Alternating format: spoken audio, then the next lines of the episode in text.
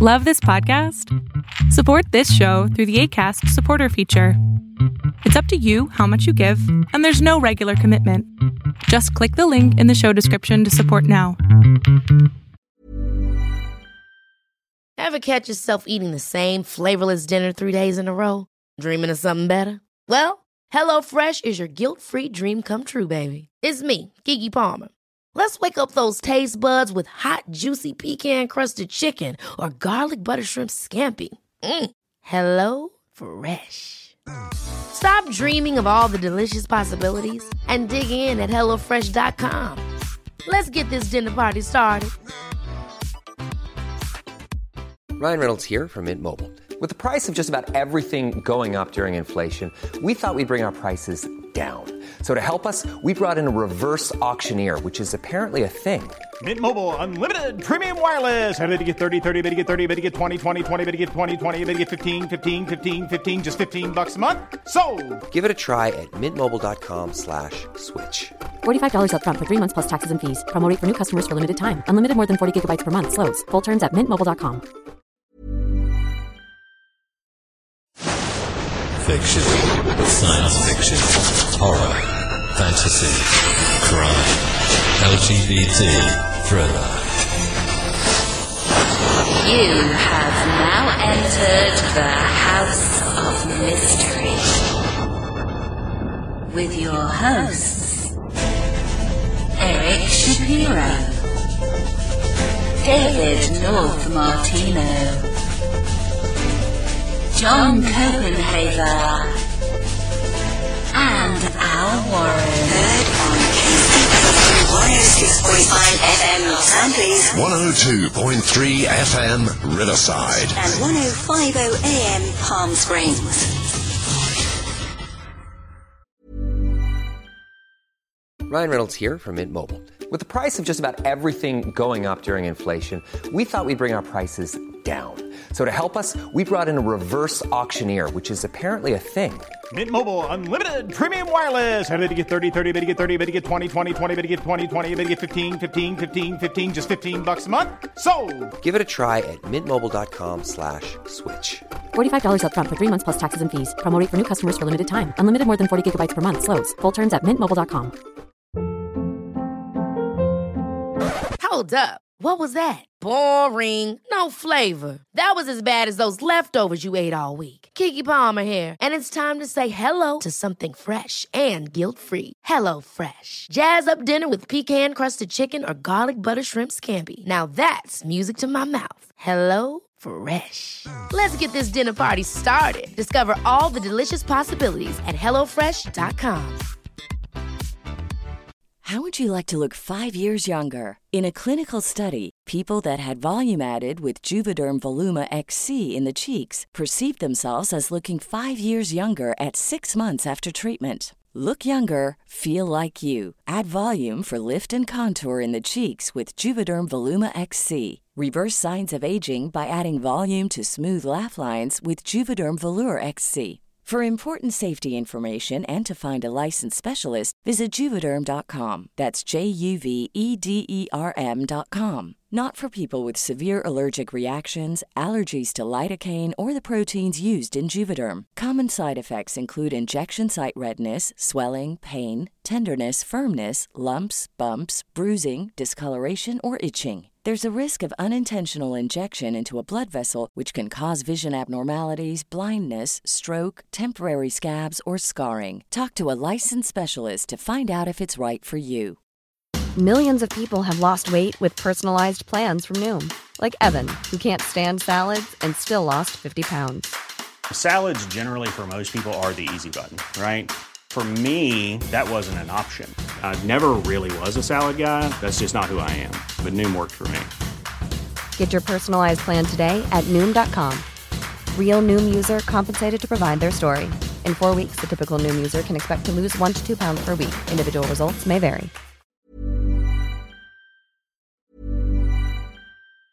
Ever catch yourself eating the same flavorless dinner three days in a row? Dreaming of something better? Well, HelloFresh is your guilt-free dream come true, baby. It's me, Keke Palmer. Let's wake up those taste buds with hot, juicy pecan crusted chicken or garlic butter shrimp scampi. Mm. Hello Fresh. Stop dreaming of all the delicious possibilities and dig in at HelloFresh.com. Let's get this dinner party started.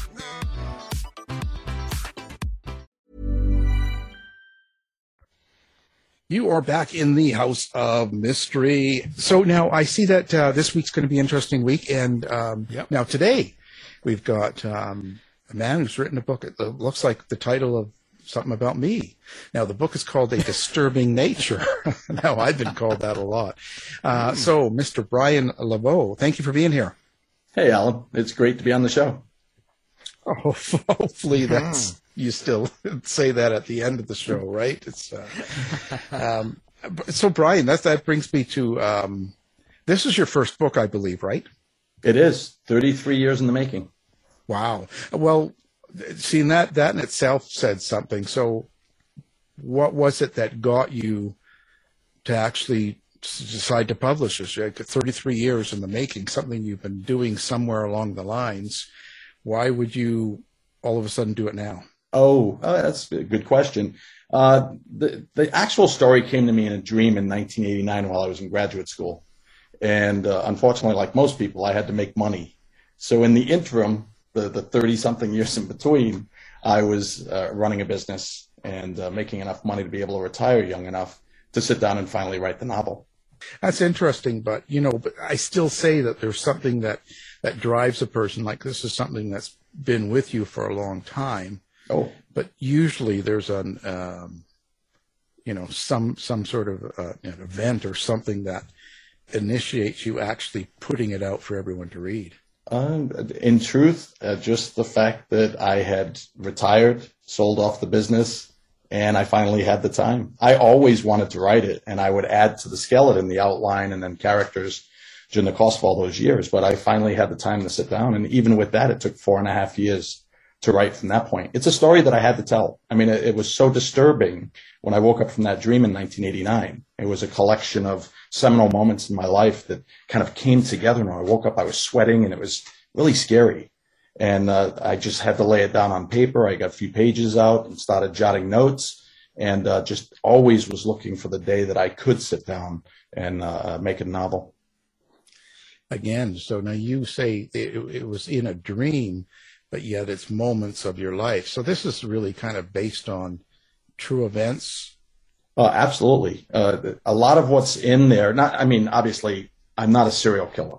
My mother thinks so now, though, after she read the book. but, but no, I'm not a serial killer. We'll, we'll discount that right from the beginning.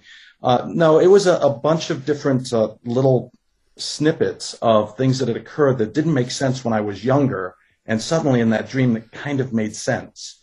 And, you know, as I tried to explore that, uh, I realized just how dark those thoughts were as I was jotting them down. And the, the general themes for the book about the man versus monster, uh, and also issues of post World War II racism in the in the Jim Crow law period, and then after civil rights legislation uh, post Jim Crow period. So you know, in putting all that down, I had to be an older person to write this novel. I, I could not not have written this when I was 20. I had to be uh, 50 to sit down and write this novel. So, did you figure out what the dream was about for yourself? Uh, I did, and and I think a lot of those were personal things for me. They involved family and and friends and uh, schools that I had gone to and people that I had met. And I really don't. Although a lot of what's happening in the in the novel has to do with my interpretation of those, uh, the actual people involved are, are I leave out. Uh, they were uh, an influence as opposed to being, you know, the actual characters themselves. Well, so um, at the end of the novel, but so so you've been through this now. It now it's now it's finished. It's done. Do you think it's changed you this whole process? Without question, yeah. I, I, I it was grueling. I will tell you honestly, it was grueling. When you sit down, I know that if you're writing a a, a horror novel, uh, if you're writing a, a police procedural, and it's removed from you that I think you can step away a little easier. But when you are constantly evaluating the monster that resides inside you, so that you can get a better understanding of the monsters that have been uh, in our society and continue to be, uh, I would really have to take a big step back at times. I was working on a, a novella that was much lighter at the same time. It was it was hard because you. I'll give you an example. Uh, we all remember when we were a kid, and there was always that kid that that uh, you know would steal your lunch money. Unless you were the bully, then then I think you had a different set of circumstances. But the kid that wanted to steal your lunch money, or the kid that would just pick on you, the bully. And uh, it, as a kid, you'd have those thoughts about God. I, I wish this kid would die so that I don't have to deal with this anymore. And you don't mean it. You wouldn't kill the kid, but that's about as dark as you can get in terms of the way that you think. So in thinking back through my my thought patterns and processes over time, uh, and the fact that we just have things float through our head that we don't even know why we thought that in that instant, uh, trying to capture those and really pull that out. It was it was uh, it was an experience for four and a half years. It definitely was. Now, as you were writing this, um, you, you, know, you're dealing with a lot of dark subject matter. Um, did you have to step away and do something to decompress? uh, in between writing chapters or scenes or anything like that? Yeah, no question. I, I love to travel, and I've been very lucky to travel a ton. And so every time I'm stressed, I travel. I go somewhere on the planet, usually try to pick remote places that other people wouldn't go to. And they do play into settings uh, for some other work, some other books that we're working on. I have a team here. And so we have a series of stories that are laid out. And so I travel to these locations and it takes my mind off of the the current uh, thing that I'm writing as I'm jotting down notes uh, for those scenes. And that, for me, that's absolutely the best way to decompress and kind of step away. And then when I come back, I'm immersed. I typically write about 3,500 words a day. So even for a long novel, it can be written. I think I wrote this novel in original draft in 13 weeks. Hmm. So do you feel like um, you have a monster inside that you need to deal with, or maybe a maniac? Well, I think we all have uh, our own demons. I think in, in truth, and that's the premise we begin with, that we're all messed up. There's a different word that we use here at Tangent, but we're all messed up and we spend our entire life trying to hide it from everybody else. Uh, we all have, you know, the wrong thoughts. We judge, we, we uh, harbor fears that, that, that uh, manifest into uh, beliefs that, you know, may not be conventional. And we wouldn't want our, no one would want their head cut open and laid on display for everybody else to see because we would see the hate and the prejudice that resides inside us. We're just not immune to it.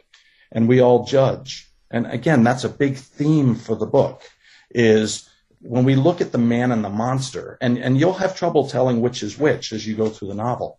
But as we look at the man and the monster, we, we see that line ever thinning because when do the people that judge actually themselves become the monster? So that that leads me to let's talk about your your two main characters then. Like who who are they and how did you come up with them? Well, they represent the two extremes of my personality. To be honest with you, uh, Mo is moving up from Virginia uh, under some uh, mysterious circumstances. He's been banished. He's 24 years old, but an accident when he was young leaves him with the mental capacity of an 11 year, nearly a 12 year old.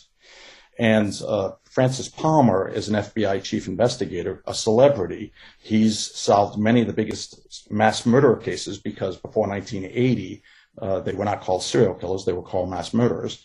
Uh, he's solved many of the biggest ones uh, to that point, including the Boston Strangler, Cape Cod Casanova, among many others. And you'll see them in the book these references to true life, and they're, everything in the book is historically accurate. All I've done is drop these characters in, all of the characters as fictional characters, into a realistic setting, down to the weather, even the weather as we go through this two month period. So you have Palmer coming back from Seattle where he's been working on the Ted Bundy case. He's frustrated. And the beast inside him is frustrated. He cannot get the monster out of himself. And so he has a beast that's able to communicate with the monsters and and to understand them as he works on these on these uh, investigations. So you have two very different. You have the very intellectual genius, the FBI agent who is the heroic figure, and then you have this very questionable young man coming up from Virginia, and uh, girls start going missing and bodies start being discovered shortly after that. Uh, within weeks of, of this young man coming up to Rhode Island. How long did it take for them to catch you? How long did it take for them to catch me? Well, it, it, it's now at 58 years, and I'm I'm still free, so they haven't caught me yet. uh, oh, that's good. The I mean... book the book plays out over the course of about nine weeks. It's a, a little over two months, and uh, it starts in August of 1975. The Red Sox are marching to the World Series. At that point, they're they're working their way towards the pennant, and uh, this drama takes hold of this young man. He moves into the area. He's always been a baseball fan. And he becomes a very quick fan of the Red Sox because it's a means for him to communicate with the young folks on the college campus that he's now living with and also with his coworkers. And uh, he loves it. He loves his independence. For the first time, he's not being sheltered by his father and his grandmother, and he enjoys that that freedom. Uh, but at the same time, this other story starts growing uh, and this other story is that there's a serial killer on the loose in uh, central Rhode Island and southeastern Massachusetts. And that's taking more and more of the headlines. And uh, this young man gets swept up in the investigation, ultimately becoming a, uh, a major suspect. So you incorporated where you grew up in, in a lot of this. Um, why do that? I think you write what you know. And I think the geography was easier for me to be authentic in the layout from 1975. I was also 11 years old in 1975. And so Moe's character really re- represents the youthful innocent, innocence that we, we all try to maintain. Uh, and whereas Palmer's character represents that jaded cynicism that we get as we get older. And you'll see that very clearly in the novel, and they think very differently. Those are really the two extremes of the way that I uh, process information. And I thought it would be interesting to watch how those converge over time. Uh, but to use Rhode Island, I, I taught at Bryant uh, University. Now it was called Bryant College when I taught there in the 1990s for a few years.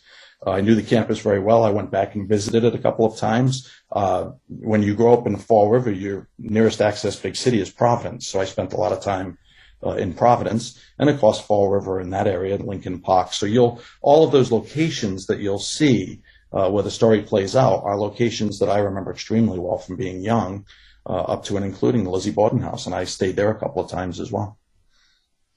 Hmm. So there's quite an influence there for you. Um, what what else do you think has influenced you in this book to come oh. out the way it was? You know, in truth, uh, Lizzie Borden was kind of a Kickstarter for me. When I was 11 in fifth grade, uh, my class went to the Fall River Historical Society. And uh, the Fall River, Fall River Historical Society, a lot of it is dedicated to the Lizzie Borden story. And so that was my first introduction to who Lizzie Borden was. And from that, uh, I, I, became more interested in why people would kill. And so, you know, in the news, it seemed like every day when you were young then, you were hearing about a different serial killer that was in the news. That was the peak. From 75 to 85 was the peak of serial killers. And so everybody was on high alert. And if you were that age, your parents were telling you, watch out for Lester the molester and so forth. We didn't really have a serial killer of that level in New England, but everybody was on high alert. And so all of this gathered together in addition to, it was probably only a year after that, I, I got a chance to see on PBS The World at War, which you know, I, am sure you guys have seen. If you haven't, well, you must. But it's a seminal work on World War II with, with uh, Laurence Olivier as the uh, narrator. It, it's wonderful. And so I started looking at the distinctions between the desperate leaders of the of World War II and these serial killers and what the distinctions between them were, and it just drove a lifetime of of uh, you know watching documentaries, anything that I can get my hands on around serial killers and and mass murderers and uh, you know war in general, but particularly World War II. And so those themes all run through the novel. Did you have to do a lot of research, or were you able to just rely on on memory of of uh, things that you watched uh, and uh, the the places that you that you went when you were here in New England? Well, my memory's not so great, so I, I was doing tons of research. And again, when you're taking four and a half years to sit down and write a novel, uh, you know a lot of that is spent doing research. So mm-hmm. I would say and again, there's a team of us at Tangent. I have a group, I've, and I wanted them to learn to edit so that I could write books uh, a little faster, move the process along, starting up Tangent as a publishing uh, company. And so they were able to do some of the research for me, particularly in terms of weather outcomes in the, in the games, stuff like that. Uh, but when it came down to doing the, the uh, research for the serial killers and for World War II, uh, that I was doing myself. I would know generally exactly what happened. Uh, but or when it happened, and and pretty much the general aspects of it. But then I would have to research to get into the nitty gritty to to be able to apply it, and so that that was uh, in and of itself a, a great deal of effort. Have you have you been able to identify exactly what it is you were looking for when you search out serial killers? Yeah, I think that if you look at what we have difficulty connecting with, right? It's it's always hard for us. We we say we'll watch the news and they'll say, "Why he seemed like such a great guy." Jeffrey Dahmer was the perfect neighbor. He was quiet, always said hi, right? No issue. That Ted Bundy was the most likable guy you've ever met, right? He was he was communal. He was communicative, uh, commun- communicative. So he was just this great guy, right? To everybody else, except for the 36 women that he killed, right? So you, you wonder what is that switch? What is it that makes that person different than me. I don't believe I'm a serial killer. I don't have the impulses or any triggers that would make me a serial killer. But what might have happened in my upbringing or in certain events that may have occurred in my life, uh, uh, losing family members, things like that. What could have happened that would have swung me the other way? I think it's a question we all wonder from time to time. I believe you go to the extreme. It, the story isn't interesting if you take it in shades of gray most of the time, but if you take it to the dark edge and the far light, uh, then you have something that's pretty compelling to, to try and find what that middle ground is. Yeah, and I think it's probably a step further too, actually, because there are plenty of people that have had just as traumatic, you know, events in their life happen that are not killers. that is entirely true, and and there's a there's a parallel in the story around uh, the treatment of uh, individuals with disabilities uh, aligned against the treatment of minorities in the 1960s. Uh, as we separate World War II, post World War II into two periods, pre the Kennedy assassination and civil rights legislation, and then post. And uh, I'm really trying to use the character of Mo who has a, a uh, intellectual handicap or disability, more appropriately, um, trying to parallel that with uh, treatment of uh, people of color uh, in the story. So it's it's a it is really a post World War II work, and I use the serial killer model because it allowed me to take the extreme situation. I think it, it created more contrast and is a little more shocking. Yeah, it, it, it's interesting too because the the peak of the killers, you know, the, like you were saying in the you know later seventies, eighties, and and all the atmosphere of that. Um, a lot of them were kids of war survivors, so to speak. So there's probably a good um, connection there. Yeah, we, you know, it it all uh, manages to work its way together, and I, what I like is that the, the the critical reviewers are picking up on it. I can see that they're picking up on, on the post World War II themes and what America looked like in those years. And of course, I only lived half of it. I lived the half, and I was very young. I lived the half after the Kennedy assassination and civil rights legislation, but I know what I experienced in the 1970s and into the 1980s. And so, you know, I'm trying to write that piece, that uh, that part of what I experienced. It's my interpretation of post World War II America, the period of innocence, and then the period after the the end of the innocence in America. Yeah, it's an interesting time.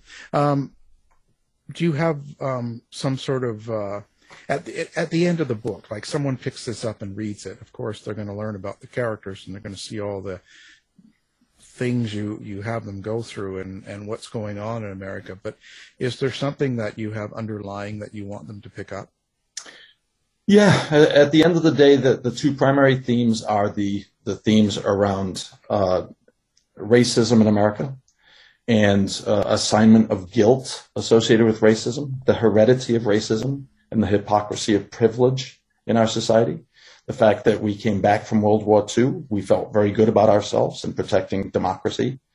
Uh, but at the same time, we didn't change a lot of the things that we had been doing prior to the war. Things went back to the way they were uh, treatment of individuals in our society certainly were impacted by that. And uh, in addition, when we take a look at uh, individuals with disabilities, uh, money was directed away from those individuals. And there is some logic around the fact that uh, serial killers begin to ar- arise in 1963, 4, and 5 at the same time that funding is being cut to fight the war on poverty in, in uh, Johnson's um, Great Society. So you know, we look at One Flew Over the Cuckoo's Nest, which is a, a wonderful, I'm sure everybody's seen the movie. The book is fantastic. Uh, and it takes a look at particularly that issue without delving deeply into it. Uh, I wanted to, to use it as a parallel to treatment of minorities in our society and what the second order effects are, the prices that we pay uh, for the for the mistakes that we make, the things that we overlook. We did not allocate the same level of effort to people with disabilities and, and uh, handicapped individuals that we did to uh, those that were in urban ghettos and so forth in the 1960s. And we, we paid the price for it through the 70s and the 80s. Do you think it's getting better now? Uh, absolutely. Uh, are there still people who have uh, uh, uh mental uh, disabilities, um, intellectual disabilities? Absolutely. Are there people on the street that are potentially very dangerous? Sure. We have mass murderers today. People that need a great deal of psychological help. Uh, so, and it's very, very hard to identify which ones are going to be uh, uh, dangerous and which ones are merely a danger to themselves, right? That's, that's one of the issues that we have in our society. But I do think it's definitely getting better. Mental awareness is much higher today. Psychological awareness. You've got a third of the population, I believe is what it is, under the age of 30 that now seek uh, uh, uh attention, help. So that's a good sign that we're aware that uh, maybe sometimes the way that we think is does not conform to uh, maybe a healthy perspective. So yes, I think things have definitely improved. I think looking at the 70s and 80s, that was a, a very different time for us at that time, and we were still wrestling with you know, a great deal of issues around uh, minorities in our society, either due to sexual differences or physical differences or, or religious differences. And I think a lot of those have, have the, the issue is not gone. They exist still today. We know that. But I think we're on the right path. Yeah, disco ended. I mean, you know, we wrestled with disco, right? I mean, come on. wow. Thankfully, I was so young that I missed the disco era because it is kind of a joke today, isn't it? Yeah. Well, you know, actually, you know, I wasn't. I I remember it, but you see, I was still too young to go out. I, my older siblings were going to the discos. You know, yeah, I, I, think you and I were in the same boat then. I was just yeah. a, you know a teenager, young teenager, and I wasn't going out and enjoying the the uh, dance scene at that time. But but roller, roller roller disco and all. in a sense, the way I did go roller skating, but and oh, and, there, and there was music on, so I guess short yeah. of the short of the mirror ball, I, I guess I was part of the scene. Oh, see now we're getting the real truth. you wear a stretch outfit and wearing disc and roller skating and disco. Okay, well, no, um, it, I think it's a, I think it's a great idea, a great book, great, great sort of thing. Um, I, how do you deal with, or do you even think about it? Um, you know, because because we were around in the in the '60s, definitely the '70s, and even Dave came along in the '70s, and yeah. the, the, we we talked a lot differently. We we behaved differently. Um, and now a lot of it's not so acceptable. There's a whole political correctness that's um, kind of permeated through our, our day-to-day society. But when you're writing about an era where people are just um, behaved in that different light, do you worry about how you present them to a younger generation?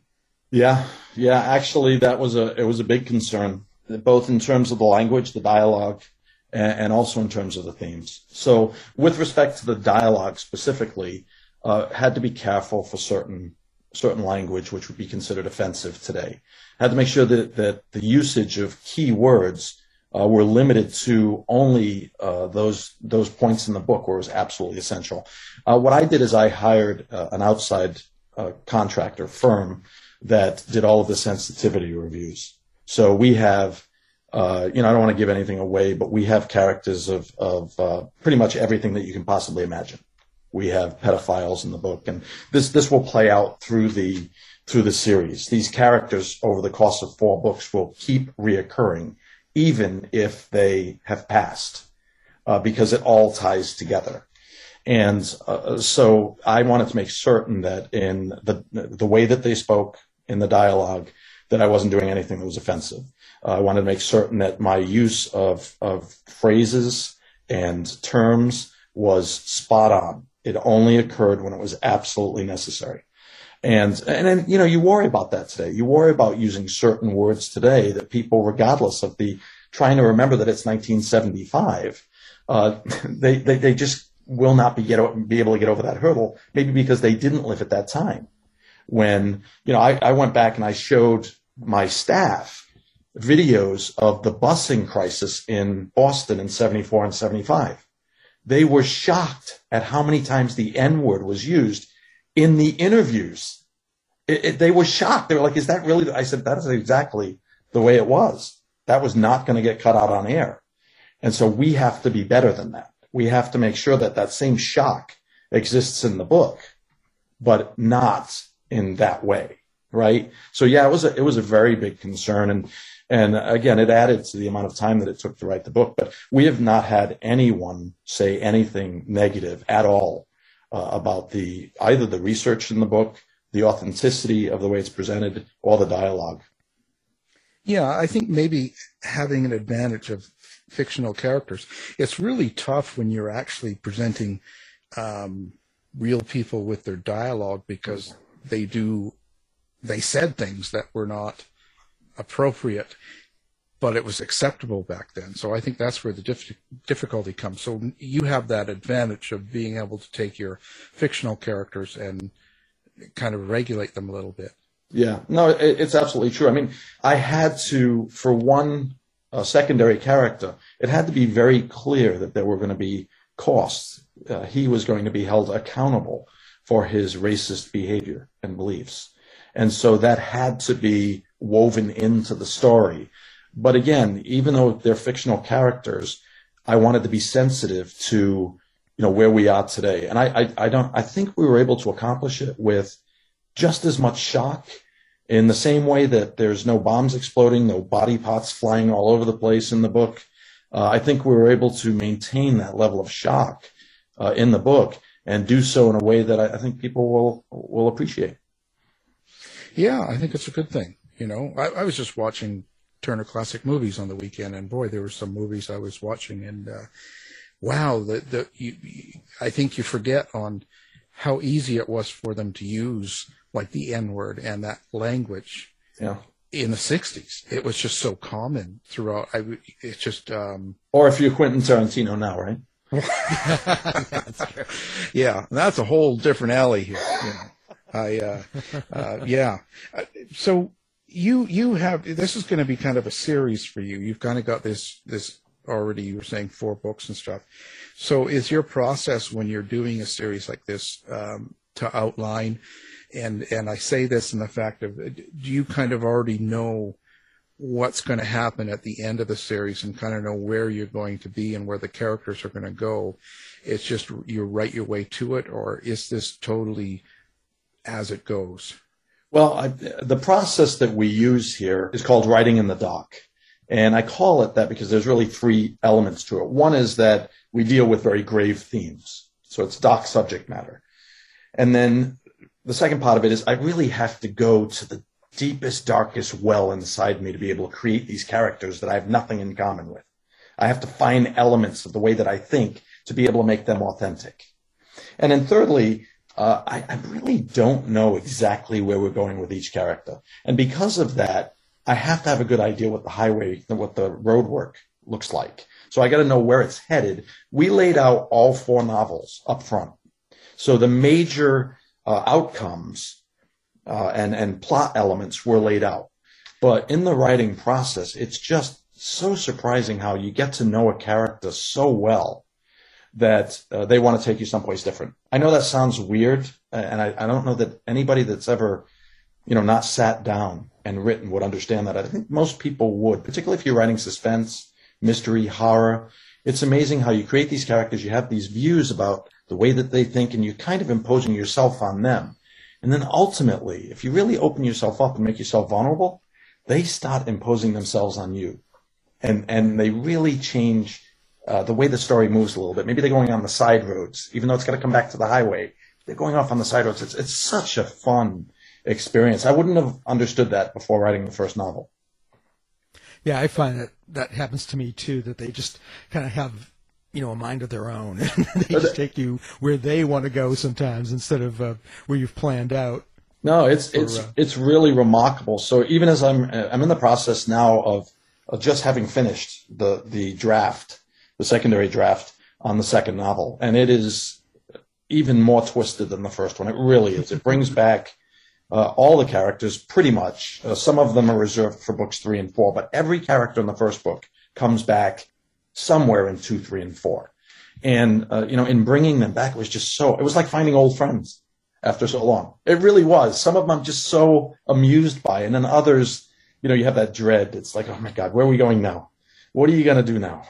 And, and so it's, it's it's a lot of fun. But in finishing that draft, I, I you know I really had an appreciation the second time around. What how much more fun it was the second time than it was the first. Well, can you hear them? Get when, is that how you uh, kind of create the dialogue? Yeah, I was waiting for this question. You know, Al, there's there's, there's hear 'em laugh in the always uh, actually this is Dave, right? Dave, there's always voices in my head. Ah, okay. So, so what I'm, we're getting at. I'm just one of those people that either has too much money or too much time. So, Hmm. uh, and so yeah, there there are always the voice. Of my, I, I fall asleep at night, and they're telling me what they want to do tomorrow, and and all I want to do is take the kids to the park. So it's it's uh it's an interesting experience, but I but I I do truly enjoy it. I'm so glad. I wish I'd have done it when I was young. I, I didn't need the other things that I did in my life. I thought I did. I thought I needed to make good money and and then retire and write. But honestly, I would have switched it today. I would tell anybody out there that that honestly believes that writing is their calling, do it as quickly as possible. Don't don't use excuses or money uh, to hold you back from doing that. If you have a great story to tell, tell it. Yeah, but you ever like um, wake up in the morning and um, find mud on your feet and maybe a shovel by the bed and you know You know, I'm I'm always hot enough to shower before I get in bed because my wife would suspect something. But she has pointed out the mud stains and and even more importantly the blood stains.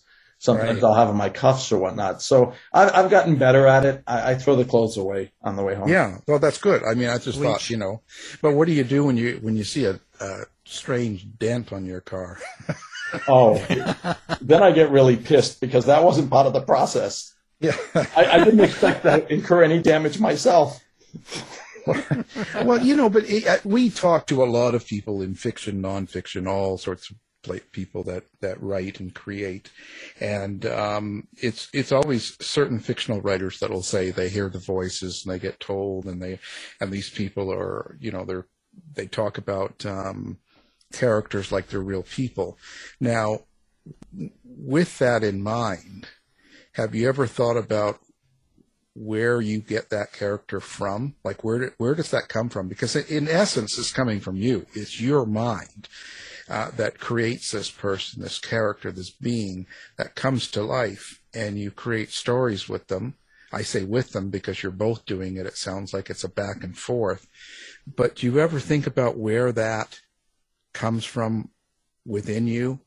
Uh, you know, I'm going to say honestly no, because uh, I'll give you an example. Something that everyone does, and I'm sure you guys have done it.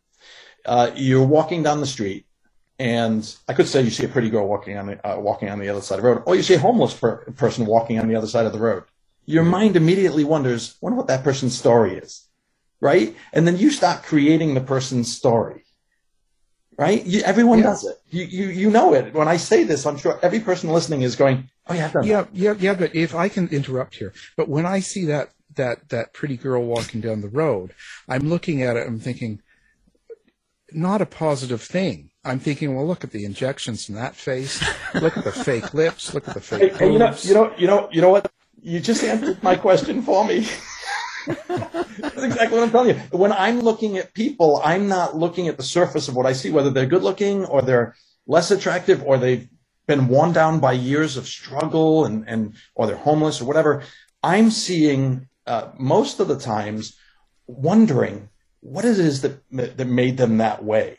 And, and if they've been fortunate to have certain gifts, what if they ha- what if they've been misfortunate enough to have in terms of negative gifts? So that we all know the girl that's gorgeous but has no personality, right? And so as you're doing these contrasts, as, as you're just looking at people, I do it all the time, nonstop. I traveled to Geneva just to walk the streets near near Lake Geneva, just to watch the people, just literally just to watch them. I don't even go on the rides when I go to Disneyland.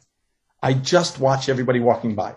And I look at the different body styles and body motions, the way they behave, the way they talk, do they use their hands? And in doing that, you start to kind of create these characters with each one. And then I would take that back and I would build a character around that individual because particularly for Palmer, it's funny because both characters, both main characters really see everybody as attributes. They see them as a pair of lips or a hairstyle or even a number, a seat assignment on a plane. Because in, in Palmer's case, the investigator, uh, he has lost the ability to be in touch with humanity. The beast inside has taken over. And so he only sees everything as a piece of a puzzle. And on Lumen's side, he kind of sees everything, for example, as there's a scene where he's walking through a house and it's a house that was built by robber barons. Well, he doesn't know what a robber baron is, so he thinks it's a house built by thieves. He legitimately, that's what he thinks.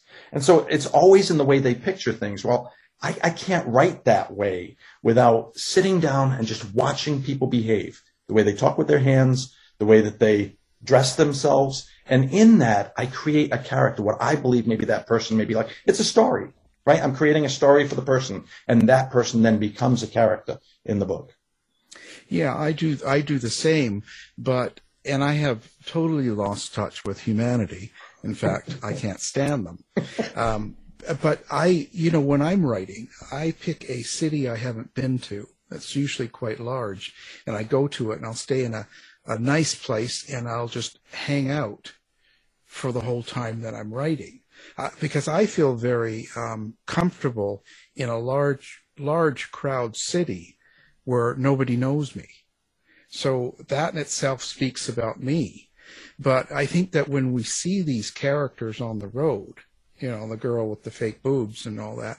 And we start putting it together. Isn't that really, aren't we really kind of talking about ourselves? Isn't it something that we're bringing out about ourselves? Oh, there's, there's no question, right? The, the way that we assign, uh, uh, the individual, the character that we're creating is really a reflection back on us. It's the way that we see the world. And so you have to be exposed to as much as possible in order to really get in touch with all of the different things that you're thinking right? To be able to create those.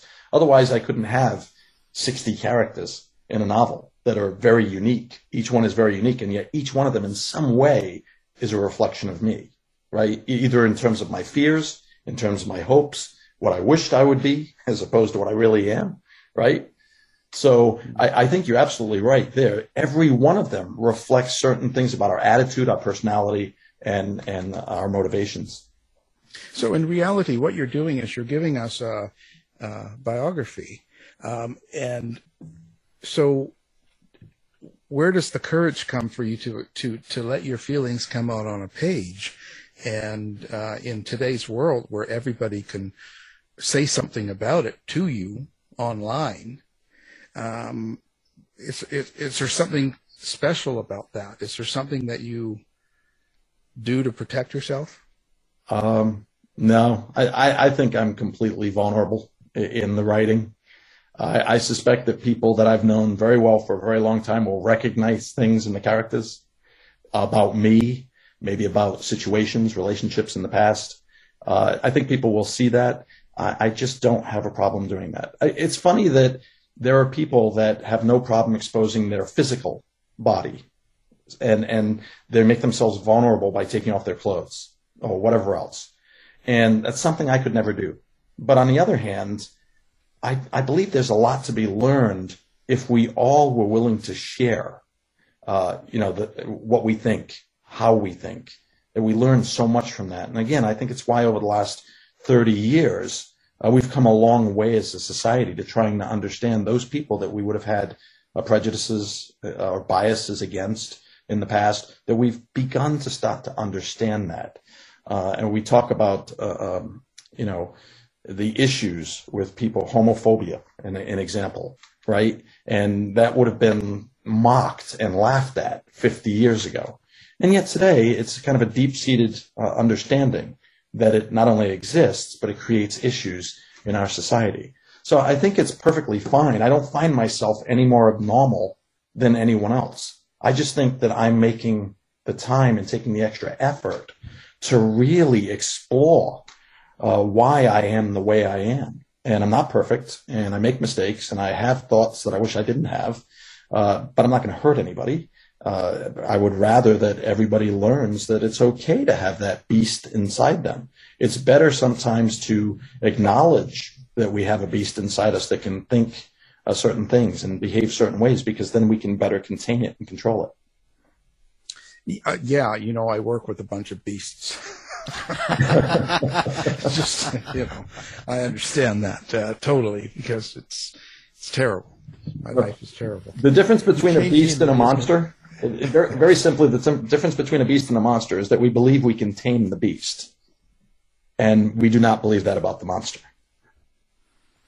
Hmm. what do you think of the the the current? I don't know. I mean, popularity of things like murder and crime and serial killers and and and the young generation sending their cock shots to everybody. yeah, I mean, it's a totally. I mean, because you and I, we grew up in a time, and even Dave come along. We we didn't have that. Like we we didn't have the phones and the internet, the access, and we weren't flashing ourselves to everybody online and doing all this stuff. And then, so it, it, it but does that say something about the current generation's mindset? You know, I think it's easy to say that when we get to the end of an empire. So one would argue that maybe the American empire is is starting its death struggle, right?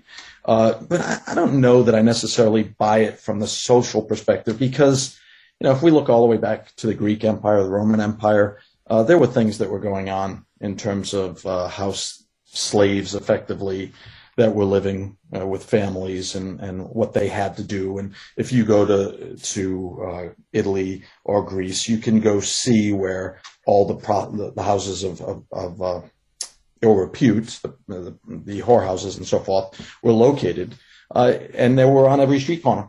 When you go to Vesuvius and you look at the, the city down below, uh, they were on every street corner. So this whole concept of this, it's new that we have all this. Yes, it's much easier for everybody to uh, you know, get the visualization today. But the wealthy, whether they were kings or even popes in the past, they would have their harems, right? So I, I think that it's just become more equal today. It's not limited to just the wealthy. And so we get worried about that as a society. But I also think the other side of it is we become somewhat desensitized to it. Like how many times can you watch, for me, how many times can I watch Spider-Man? Like, holy cow. Mm. How many, how many iterations of Batman have I seen since I was a kid? Now, sometimes they come out with something really good where you get inside the mind of the Joker, like the movie several years ago. That was intriguing. Yeah. Uh, but for the most part, if you're just remaking the same movie like Superman, uh, how many times do I have to see it? How many times do I have to see A Star is Born? But, but the point is, we become desensitized. Violence today, watching someone's head be ripped off and so forth, that's not really going to move an audience anymore. They don't jump in shock like they would have when we watched Halloween in 1978, right? That was a very different experience then. And young people don't really understand that. They're looking for the next level of shock. I fear that probably the thing that happens one day is there isn't going to be anything left for shock value. And so uh, maybe we start returning back to nuance and innuendo to provoke us as opposed to relying on just the visual sense and hearing, having to be shocked uh, by explosions and body parts being strewn around and so forth. That's that's kind of my gut. Could you imagine at, when we were maybe ten in the 1970s and we saw a movie called John Wick? what it would have been like? That would have been disturbingly crazy in the mid 70s to see something like that. Yeah, it, it, absolutely would have. And I mean, just think of Rocky Horror Picture Show and its reception yeah. in a sense, right? But but you're right. Seeing something, I I think of a few years after that, Blade Runner. That was yeah. it was mind blowing when it came out, right? It was it was really like so far ahead at the time.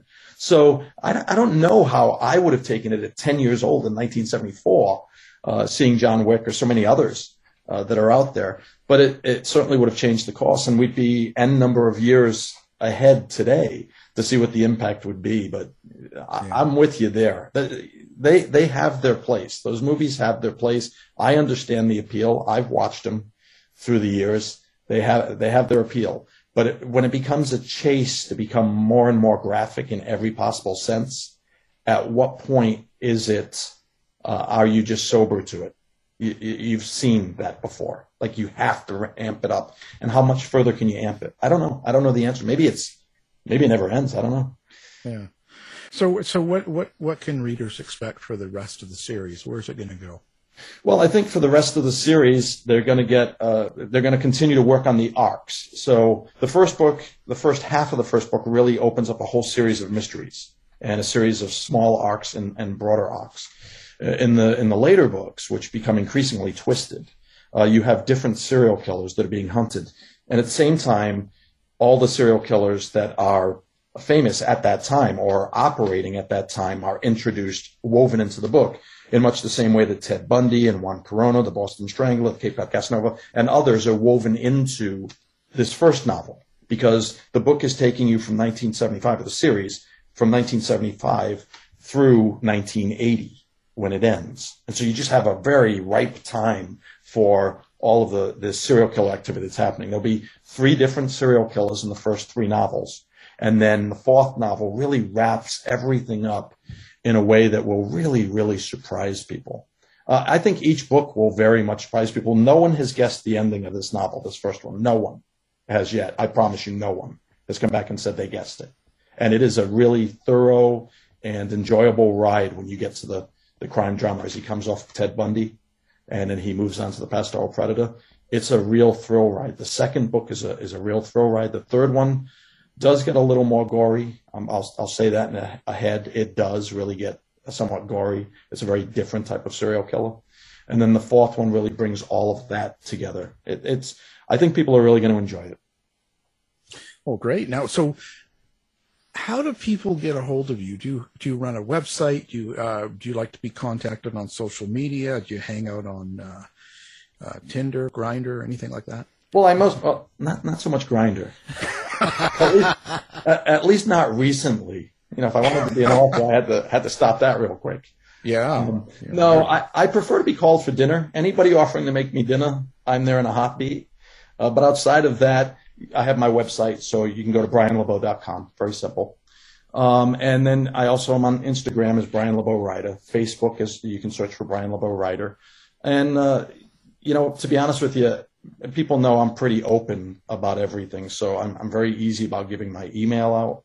So people can uh, contact me directly. I love answering questions. I, I, love that people are asking questions now. We've got a whole series of book clubs that have already uh, asked if I would be willing to go and I will share the symbolism, the themes, everything about the novels that people want to know. I, I really want to get the message out there about what this is truly about, and and the fact that yes, on the surface you get this wonderful uh, mystery and and and uh, uh, uh investigation, but underneath all of that you have these very very dark themes that we really need to explore as a society.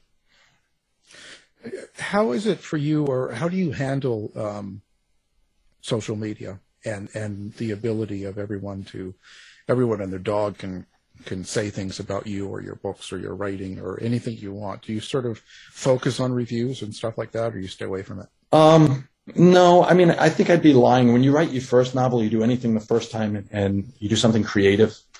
Uh, yeah, you're gonna, you're gonna, that first one's gonna hurt. I think at this point now, we, have been. Uh, that's a better question for me three months from now. Right now, we only have a couple of uh, um, less than stellar reviews out of the 30 or 40 that have come in. So most of them are five stars. So I'm not experiencing like this. I'm more excited by the fact that it's being received better than I could have uh, anticipated. Uh, but you know, the first one came in, the very first one, the person didn't read the book. They even acknowledged that, gave a bad review, and that one kind of stuck with me for a little bit because there was nothing coming up behind it to say, but we enjoyed the book you really, I, I have the perspective, I think rightly now. If I reach one reader, and, and to that I already have, I already know that I've reached uh, some readers and critical reviewers and so forth. Uh, you reach one, that's one more than you had before you started. And that's a significant event. In addition, I was in business for a long time as a CEO, 13 and a half years. as a CEO. Company was large, and every decision I made made some people happy and alienated others. Over the course of 13 and a half years, I pissed everyone off at some point. And you get a thick skin. You just you just realize that you're doing what's best for the company. I wrote the book that I wanted to write. Uh, I I am very proud of it. And you're right. I was able to explore myself and to make myself vulnerable and learn a lot. And so if people love it, it's great. If some don't like it, some hate it, it's okay with me. Well, we, we encourage people to give, give give them all the bad reviews. Just just just go for it. No, I, I mean you can always just hunt them down and kill them. You know? I was just going to say, you know, if there's too many bad reviews, you don't know how that would play out on me. Yeah. yeah. I mean, I, always, I this is what I do. I always find out everything I can about them, and then I make sure that they're taken care of. Well, I know where their social media is, and I I know how to find where they live. That's right. And uh, I'm telling you, just no no wasting time here. How was COVID? Was COVID hard on you for writing and for the like? Because that's always interesting. Because to me, it sounds like you're kind of an emotional person, like not not like a rat crying all the time, but I mean, you sound like you're in touch and you're trying to find out things about yourself and other people and all this stuff. But with that going on, when you're surrounded by you know, the COVID and you got the maskers, the anti-maskers, you got truckers, you got everything going on. That's a lot of stress, anxiety and stuff. Um, did that sort of get in the way of how you were able to perform writing wise? Um, you know, initially uh, I was bothered by COVID because we were on our way to go talk to several agents who were down selecting between agents, and the goal was to go through a big box publisher. COVID, COVID completely changed that uh, in the end with, with that, and then of course Black Lives Matter, and Black Lives Matter is coming right after it. Uh, the information that I received from New York being shut down was I was looking at probably four years from being able to see a book hit the street. Well, I'm not a kid, so I don't have a lot of time to waste, and it completely changed. I went and got myself one of the better publishers to learn from, and then also a PR firm, and decided to do it myself because I was fortunate enough to have the resources. I know that most independent writers don't have that, but I, I, did have the resources to try and make a take a shot at it. The COVID itself, uh, um, we got very fortunate. Knock on wood, it did not impact my immediate family. It did impact some of my uh, siblings and their families, but everybody came out of it okay. I think the biggest nuisance for me, and I think for any of us that are a little bit older, boy, we hate that mask. We hate wearing masks on planes and everything else. It's just hard to breathe your own breath. I mean, I, I might be able to deal with an awful lot of what, what goes around in my head, but I don't want to breathe my own breath all, all day. It just gave me headaches. So I found myself avoiding going out a lot just because I didn't want to wear the mask, which left me more time to write. Yeah, well, there you go. You know, brush your teeth. Uh, you know, I would if I could find my toothbrush. Yeah. but, but I, I lost that damn thing when I moved to California like 13 years ago. Yeah the monster took it. Yep. Well, well, it's certainly been uh, very interesting. I've uh, really enjoyed talking to you, and uh, certainly uh, recommend the book. Everyone, this is a great, great idea, great book. Going to be a good series. Um, of course, it's called A Disturbing Nature, and uh, it's written by our guest Brian LeBeau. Thank you for being here. Well, I I greatly appreciate it. I had a great time. I hope you guys had some fun. Absolutely. Thanks, Brian. Tired of wasting time trying to decide what to watch on your streaming service? Go to our website and look for the Martino movie reviews. You've been listening to the House of Mystery radio show. To find out more about our guests, hosts, or shows, go to www.houseofmystery.com. Show's over for now. Was it as good for you as it was for me? Well, Good night. This has been a production of Something Weird Media. I'll be back. You've been listening to the House of Mystery radio show. To find out more about our guests, hosts, or shows, go to www.houseofmystery.com. Show's over for now. Was it as good for you as it was for me? Well, good night. This has been a production of Something Weird Media. I'll be back.